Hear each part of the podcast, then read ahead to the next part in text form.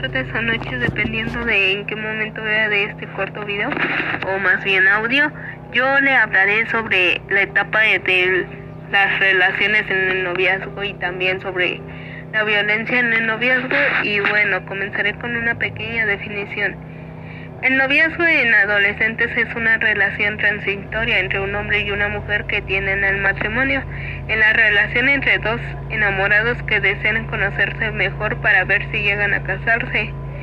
El, noviazgo en adolescentes y el enamoramiento en noviazgo es una etapa muy bonita de la vida, con característica principal del enamoramiento que incluye varias actitudes, sentimientos y emociones intensos ante la presencia real o imaginada del amado deseo de servir y buscar el bien del amado noviazgo en adolescentes.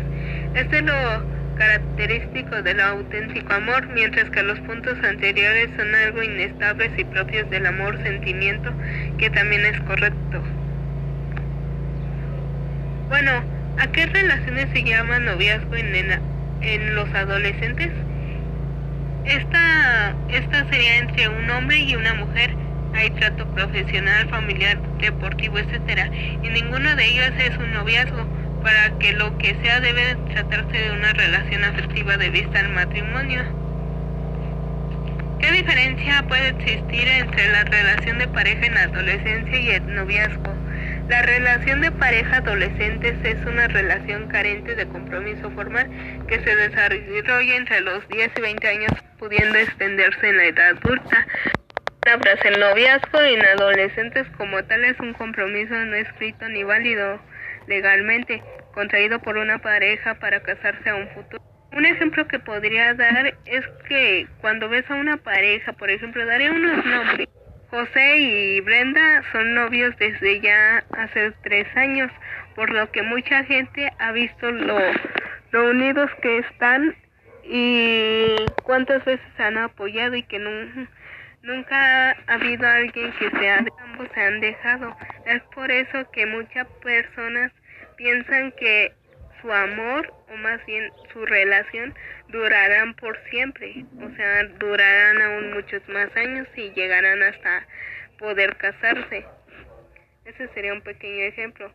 Ahora da, daré paso a hablar sobre sobre el tema de violencia en el noviazgo. Y en la violencia en el noviazgo. La violencia es una relación de pareja se tiene por cualquier agresión física, psicológica, mental y sexual con el fin de dominar y mantener el control sobre la otra persona. ¿A qué se refiere esto? Que si en un momento de tu relación el, tu esposo, tu novio o, cual, o tu compañero empieza a agredirte de forma física, psicológica o de manera verbal, sería una mejor forma de alejarte de él, ya que lo que él te está haciendo no es para un bien, sino que él quiere que tú estés con él en cualquier momento. Y si tú le dices un no, podría ser que él te suelte una cachetada, te suelte un golpe, te hiera y eso está muy mal por su parte. Por lo que da, por lo que ya sea mental, física, psicológica y sexual con el fin de dominar y mantener el control sobre la otra persona.